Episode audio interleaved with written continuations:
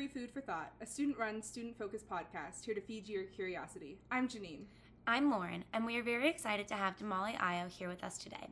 Damali is a storyteller and author who engages audiences to think, feel, and heal through difficult community and personal challenges ranging from race, gender, sexual assault, and sexual orientation to spirituality, chronic illness, the creative process, healing, music, and even trash. She is the author of two books, How to Rent a Negro and Obamistan, which are playful yet biting, bitingly satirical examinations of race relations. Damali is also a frequent contributor on NPR. Welcome to the show, Damali. Thanks for having me. Thank you so much for joining us. Every single story has a beginning, and so we would kind of like to hear where your story started. I mean, you were once in our shoes here as a college student. How did you kind of enter into pursuing creative expression as a means of social commentary or something like that?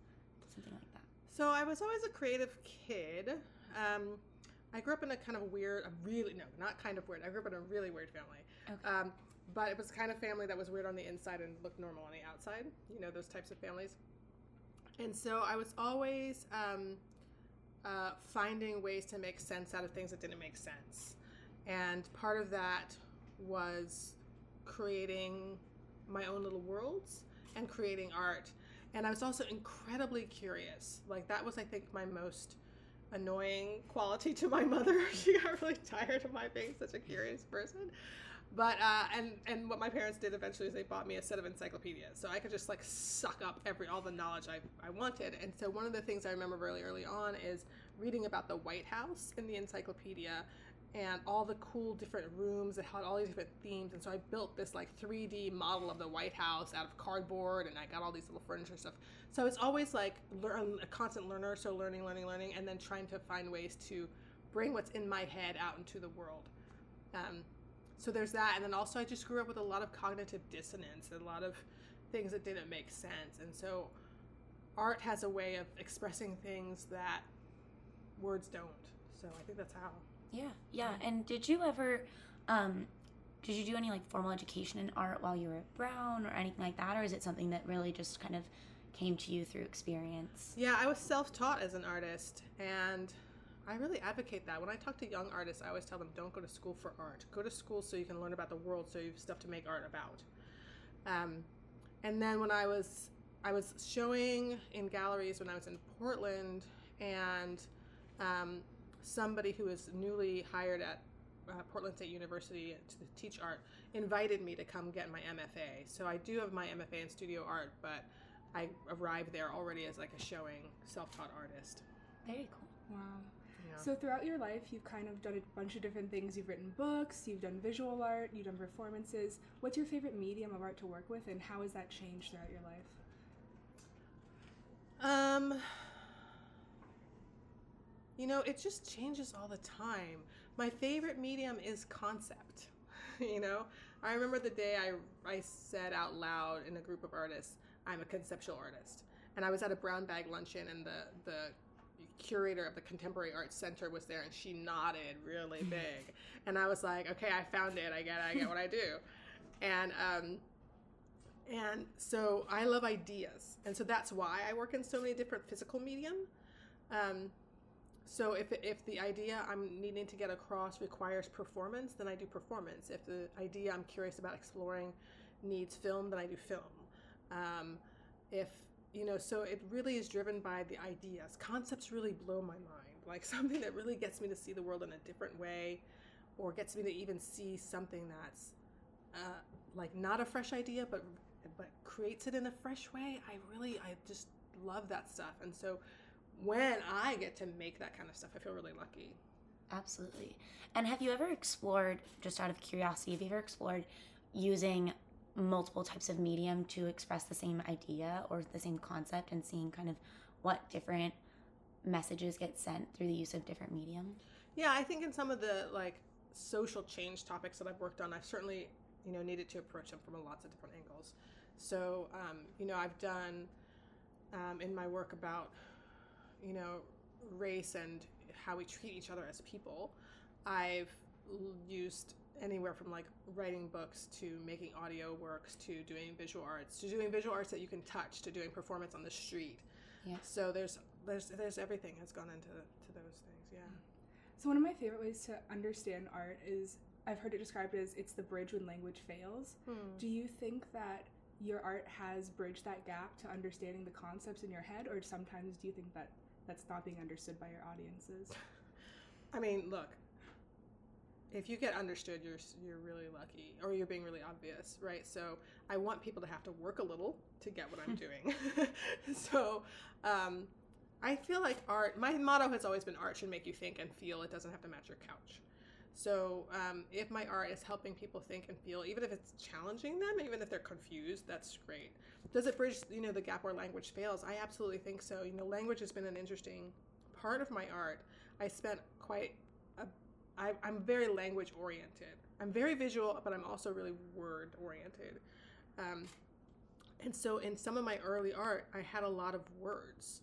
And then I went through this phase where I was literally like, I was obsessed with taking slices of newspaper and putting them into my art and crossing out all the words.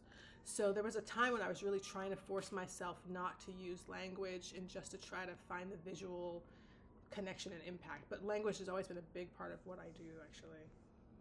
I'm a sucker for words. That's a good thing. um, so I wanted I want to talk a little to you a little bit more about this concept of storytelling because I feel like it's kind of a concept and a form of communication that gets kind of lost in modern day, at least in my society. Like not my society, but you know the you know here at CMC, I rarely hear people place a lot of emphasis on telling a really great story. People constantly make fun of me for being a terrible storyteller, and so I was wondering kind of what value you see that storytelling can give that you can't really get in other medium. It's a great question. Um, the beauty of storytelling, if you if you tell a good story, which you know maybe one in seven It's is difficult. It takes a while. You know, I've been telling stories on stage for years and years and years, and it took a long time for them to get good. You know, you know where the peaks and valleys are, you know where the laughs are, you know where the, you know, it takes a while to develop a good story. Yeah. Um, uh, but if you tell a good story, people want to repeat it, hmm especially if, you, if it's funny. and so that's the magic of storytelling. Like it's it's the original viral everything for you know generations of humanity. Yeah. And so um, that there are like high context people and low context people, and the low context people will say like, "Got a ticket, I ran a red light." And the high context people would be like, "So I got up in the morning, and so then I had to run this red light, and this and that, and then I'm late to work." You know, and I'm I am a high context person. From a what how point you get to point B from point A. When I was a kid, we would sit at the dinner table. At some point, without fail, I would say, "How did we get here?" And I would want to trace it all the way back to the beginning. So how I would see how all the stories kind of related and how they went and how we ended up at this other place. And I was really intrigued by that. Um, and so that's I think why I love storytelling. But I also think that um, perspective is really interesting. So like there's a piece on my website now called Underscore, and it's a video where the same physical actions happen. So it's this one scene, it's one minute long. And basically, I walk into my door of my, my cottage where I live. I take down this plant from the window, and I, I sew a curtain for the window. And then I hang the curtain, I put the plant back up, and I raise the blind, I look out the window. It's the same scene. But I've taken 43 different pieces of music and put it under that same scene. So the same video loop happens 43 times, but the music is different. And so basically, the narrative changes based on the, Yeah. the mood or the lyric or the story behind the music. Yeah. And so I think storytelling is really cool because everybody's going to have a different perspective, and because it can it can be so subjective, it can be so personal, and you know that same story I tell on day A, on you know the next day might be really different to me for different reasons, and I. I feel like it's an honest form of communication that way. You know, we try to behave like people's opinions and all these facts and all this data that we throw all over the internet, most of which is baloney. Um, we act like it's totally objective when really our whole world is so completely subjective. And I think it's important to acknowledge that. Absolutely. And another really interesting thing about storytelling, I think, is it's a really great way of um, connecting with other human beings because you're Yeah. sharing, you know, piece of your life, something personal, but still that would be of interest to them. And it kind of is a very good way of interconnecting. No, it's true. And I think for most people's stories, there's something in it that they that they it triggers something in us. Like, oh, I went through that too, or I went through something similar. you know, and so and it makes you human. You know, I Yeah. think we really need our humanity back. Creates a shared humanity. Yeah, Absolutely. Yeah. Yeah. Definitely. So while we have you here, we wanted to ask about your name. On your website, it's spelled in lowercase letters. Is there any significance behind that? People always ask me that. It's nothing deep. Okay. I just think it, I'm so visual. It just looks better to me that way. I think that it's odd that we insist on capitalizing our own names, particularly when they're names that other people assign us. I mean, I think we put put way too much emphasis on this as our primary identity. I'm always very concerned when we start sentences with "I am," you know, um, and so this is just a, an indicator, a label that somebody else gave me that I've, you know, had to grow into. And so I, I guess I just, it's a way of kind of setting it apart from, um, I don't know. It just makes it something other than me, I suppose. But I also just think it looks prettier. Those big, harsh capital letters don't really resonate with me. True. Yeah. Absolutely. and just kind of taking that point and building off of it, um, do you, since you don't necessarily love kind of using names as primary forms of identification and things like that, are there any specific tactics that you try to use in your day to day life to really establish your identity and kind of vocalize, per se, your identity? Or anything conscious that you use, or do you feel like it's mostly just subconscious? Well, I think that's a good question. I mean, there are little things. I think that um, it's as much as how I identify myself as how I think about identifying others. I think we live in a world now where we've got to let go of the so many just basic assumptions w- with which we interact with people right away, like people's gender identity that we can't make assumptions about, um, how people want to be referred to. Um, it's funny, I started lowercase in my name a gajillion years ago, and now people do it a lot. You know, Oh. it's kind of like, um, you know, I dropped my my family last name 20 years ago, and so I've been going by my first and middle name for a really long time legally, and um, and now everybody with their Facebook pages has their like first and middle name. It's like very common. So it's like okay, so these ways of self-identifying, but I guess it's just important of remembering that there's always something more than the surface, and when I am really diligent about those kinds of things, I like to just dig a little deeper. And the thing that occurs to me is like, I went through this phase once when um, instead of telling people I love them, like instead of just using that very easy phrase, I love you, I would really try to be very specific about what it was about the person I was appreciating at that specific moment that made me want to say I love you. Um, which I think was very annoying to my friends, but um, But powerful Yeah. sentiment, nonetheless. Yes. I mean, as an artist, you do things that should really annoy your friends. You know, like there was a time I decided I needed to tape record all my phone conversations, and my friends were like, "I'm not calling you." like, but I need material. You know. so, so that's just you know part of the work. You know, people's people's people end up in your work, and and that's the risk you take when you're close to somebody who's creative. you just have to suck it up and deal with it. But I think that's a good question. You know, how do we really deepen the way we identify ourselves and each other? And I think that's key. We have to look beyond what we think we see and and see what we do see.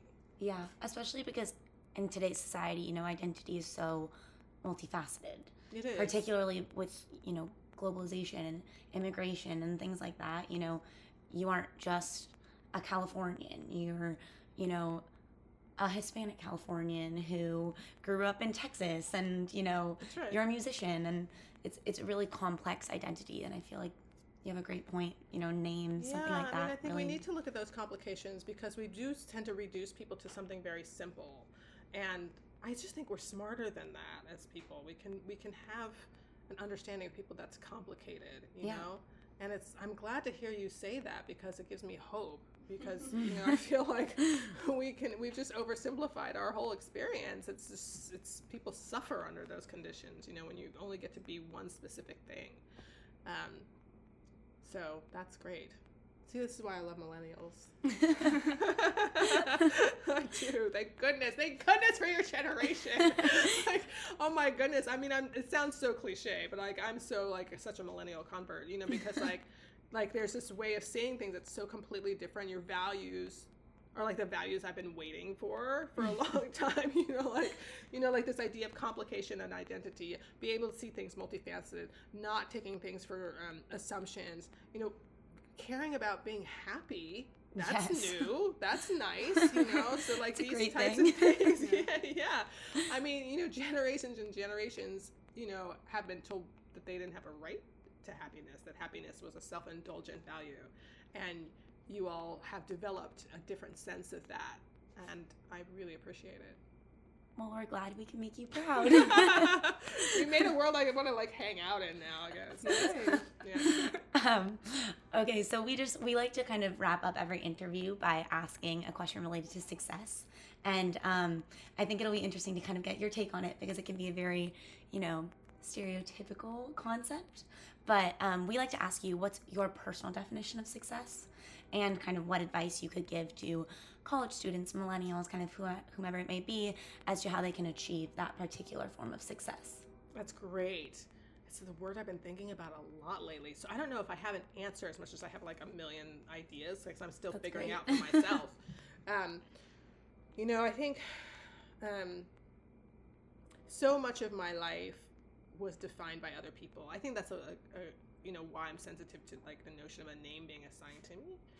Um, whether that's because of decisions that were made for me by my family about what I was good for or good at, um, or decisions made by the environment and the cultures and the institutions in which I grew up at that saw me and said, well, you belong over here or you belong over there.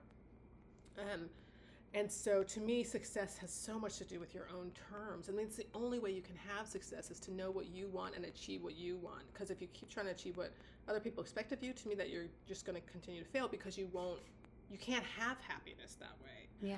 you know um, and so there's to me there's this kind of like like a synchronicity like a being in sync that success is to me it's not so much a vertical thing as it is a harmonious thing and so mm-hmm. that like it's- for my own success is when all the pieces come together and i'm saying i am doing and being the person I believe I should be and doing the things I believe I should do. It's like this actual like physical manifestation of what my in, inner understanding of who I am is.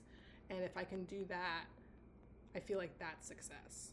And um, and it's tough in this world because we live right now because of technology. We live in a highly comparative world, and so people it's everything's such a competition just to be whatever. Why aren't you like this? Why aren't you like that? Well that person's doing this. Well that's like their own path and their own terms. You can't you know presume that your your journey is going to be the same as you know any other person's but um but sadly i think we can get very easily into into those roads and i said to somebody just the other day she was like um, we were talking about a, you know somebody in my field, and they're like, "Oh, did you see this video, that video, that video?" And I said, "You know what? I can only watch so much before I start to feel like a failure." Yes. she just laughed, and I was like, "You know, there's this fine line between like." Oh, I'm inspired. I'm inspired. I'm inspired. Oh, I suck. I suck. I suck. I suck. You know, and so you have to have like, oh, you know, stay with the inspired part so you can go do your thing before you tip that scale of, you know, that's why like I think I limit myself to like I try like 30 seconds on Facebook because I'm definitely one of those people, or Instagram, it doesn't matter. Who's one of those people who, like, I see a one to one correlation between the amount of time I spend on social media and the amount of time I spend depressed. And so, Absolutely. yeah, and so I need to, like, I mean, it's like so clear to me, you know, and Yeah. so, so just how much can you be outwardly focused and be happy? Like I said, I just have lots of questions, but I think all of those things factor in. Yeah, and one thing I found really interesting that I kind of see as being an undertone of your response to the success question is again this concept of identity and not only your outward identity but your inward sense of identity. Yeah. And you know, not only do you need to have an ability to portray your identity, but you need to understand who you are. Yeah, you do. And I think it's a really weird world because, I mean, like, one of the things I'm fascinated by, but one of my closest friends teaches fashion. And we're constantly fascinated. She has a way of, she's a very succinct way of summing it up about how fashion is this way of like, people try to assert their individuality by looking like everyone else. Like, and it's a really weird, like, thing that we do. like, to me, and I think because I've always lived in secondhand clothes, because I'm the youngest of three girls. and so, to me, the notion of going to a store and buying the thing that I saw someone else wear is so weird to me, you know? And so that's, I think, part of what makes me an artist is I just Yeah. like can't, I don't get it. But like, but like there's that notion we all have but we want to find that individuality and yet we live in a culture that's that's constantly kind of trying to homogenize Yeah. you know um, and and we also as humans have this um, draw towards the familiar which Yeah. i find really challenging like people you know want to say oh you sound like so and so you look like so and so you remind me of so and so they want to build that connection but then it immediately takes away that individual identity that you have Yeah. and then you then you're fighting against that you know um, so yeah i think that's really important i like that you're talking about identity and i'm going to ramble for a second more but like because when i was in in college um, and in your age like you know that was when identity politics really got huge Yeah. I mean, it was kind of the second wave of it, but it was all about labels. I mean, if you didn't have your label and your string of 50 labels that you were, and now I think, and that was, that was really a challenge, you know, for me because I'm a fluid person and I didn't always fit those labels for long periods of time, Mhm. you know, or things shifted or I learned something about myself. And so now that label was going to change, you know, and who knew that 10 years later would change back, you know, these things. And, um, and so if we can you know, I think that was a good instinct because it helped us understand experience. Those labels were not about, you know, these labels we adopted in that time period were about, hey, this is my experience and I want you to understand that. But I think and I see us moving now towards a place where we're able to say, actually, hey, this is my individual experience. Yeah. And part of it's related to this identity or label that other people share, but I also have an individual, you know, story to tell. Yeah. Bring back to that. Yeah, no, fascinating points. Thank you, really. Um, unfortunately, that is all the time we have, but thank you so much for joining us. It was a fascinating talk. And to all the listeners out there, remember to stay hungry.